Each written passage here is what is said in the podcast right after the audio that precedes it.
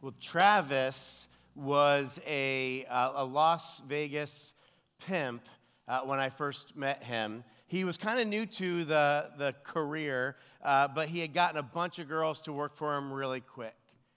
Uh, Warren was a hardcore atheist. He hated uh, even the idea of God or anyone who believed in God. His job uh, was he, he is a fire-breathing, evil clown in a Las Vegas horror show. And so he just, uh, he intimidates and scares people for a living. Here's how I met Warren. Uh, he heard about this new church that was starting in his city, Las Vegas, and he got this idea that he could kill the church. He thought, it's a new church, there won't be that many people, the, the people won't be that committed to it. And, and so his plan was to show up, to sit in the middle of the room, and in the middle of the service, when the guy gets up to, to preach, when the preacher goes up there, to stand up and just start cursing, maybe throw some punches, to, to make it bad enough and disgusting enough that everyone's like, I'm not going back. It's a pretty good plan. The only problem was, I was the preacher. Man, guys, I am so excited to be here. I can't even tell you how grateful I am for this church, and it's so cool to finally uh, be with you. As uh, they said earlier, my name is Vince Antonucci, and you may know that I am the pastor of Verve Church in Las Vegas. Uh, you may not know that I am like one of the last people you'd ever imagine uh, would be a pastor. Uh, my mother is Jewish. My father was a professional poker player in Las Vegas. They took me to church, never, uh, never. I, I never went to church my whole life growing up. Uh, I uh, never had anyone invite me, never had anyone mention Jesus. And, and so growing up, I knew nothing about God or Jesus or Christianity.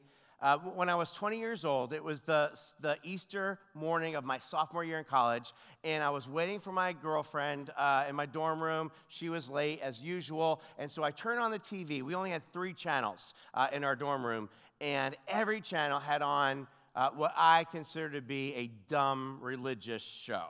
And I, I would have just turned the T V off, but the last channel I hit looked uh, potentially comical. It was this really old man, like old, and he was sitting like this in this big red leather overstuffed chair. He was just kind of like sunk down in it, and I was like, what is this guy? And so I left it on for a second, and he started talking. I'll never forget what he said. Um, he said, now, we've been discussing the last week of Jesus Christ's life, and today we're going to talk about, and then he named something from Jesus' life that I don't remember, went right over my head. And then he said, now, most scholars believe that this event happened on the Tuesday of Jesus' last week. But today, I am going to prove to you through the evidence that it actually occurred on the Wednesday of Jesus' last week. That is the first thing I ever heard about Jesus in my entire life. And I thought about it for a minute, and I'm like, yeah, that is the stupidest thing I've ever heard. I mean, I, I admit, I don't know anything about Jesus, but like Tuesday, Wednesday, it, I, I turned off the T V in disgust, knocked on the door, went out to brunch with my girlfriend, but for the rest of the day, I could not stop thinking about that guy.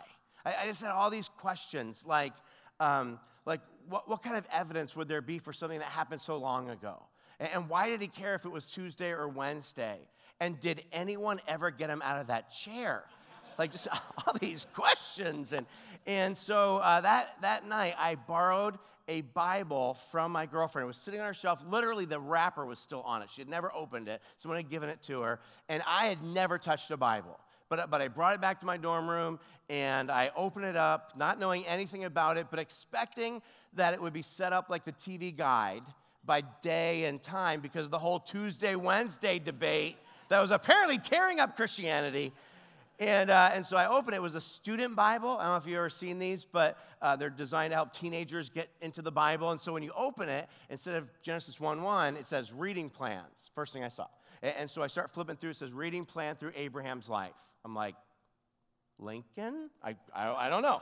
Uh, reading plan through Moses' life. I'm flipping through. And then I see reading plan through Jesus' life. And I thought, oh, yeah, I'll do that one. I mean, let's figure this out. Was it Tuesday or Wednesday? Like, let's settle this. Let's do this. And so I start reading the Bible for the first time. I expected to read like a fable. You know, I, I thought it would start out, once upon a time, there lived a man named Jesus who did nice things for people and did miracles and had a blue ox named Babe and could lasso tornadoes. And I would, you know, roll my eyes and, and chuck the Bible.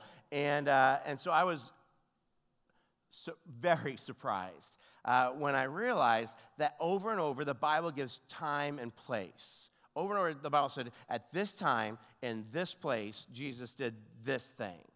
And at this time in this town where this guy was the, the governor and this guy was the teacher, Jesus did this thing. And, and I realized, man, if you give time and place, there, there would be evidence. Like you could look up, there'd be other historians from the time. You, you could find out if this really happened. So now I'm intrigued, and I just keep reading.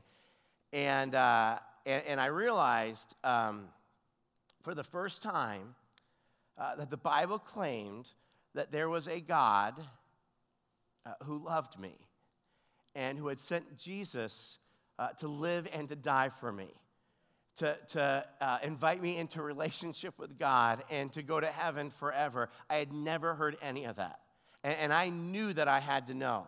And I knew I could figure out if it was true or not because time and place. And, and so I, I decided, man, I, I'm going to figure it out. And if it's true, I'll become a Christian.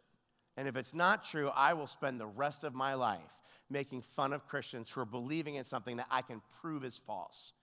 And so I spent the next month, for, I was a pre-law major. I, I did end up going to law school. Um, and so I was into that kind of thing. And I spent months studying the evidence, hoping to disprove Christianity. Uh, but the, the evidence is overwhelming. It's, it's just overwhelming. And eventually, uh, I, had, I just had no room left for doubt. I, I knew it was true.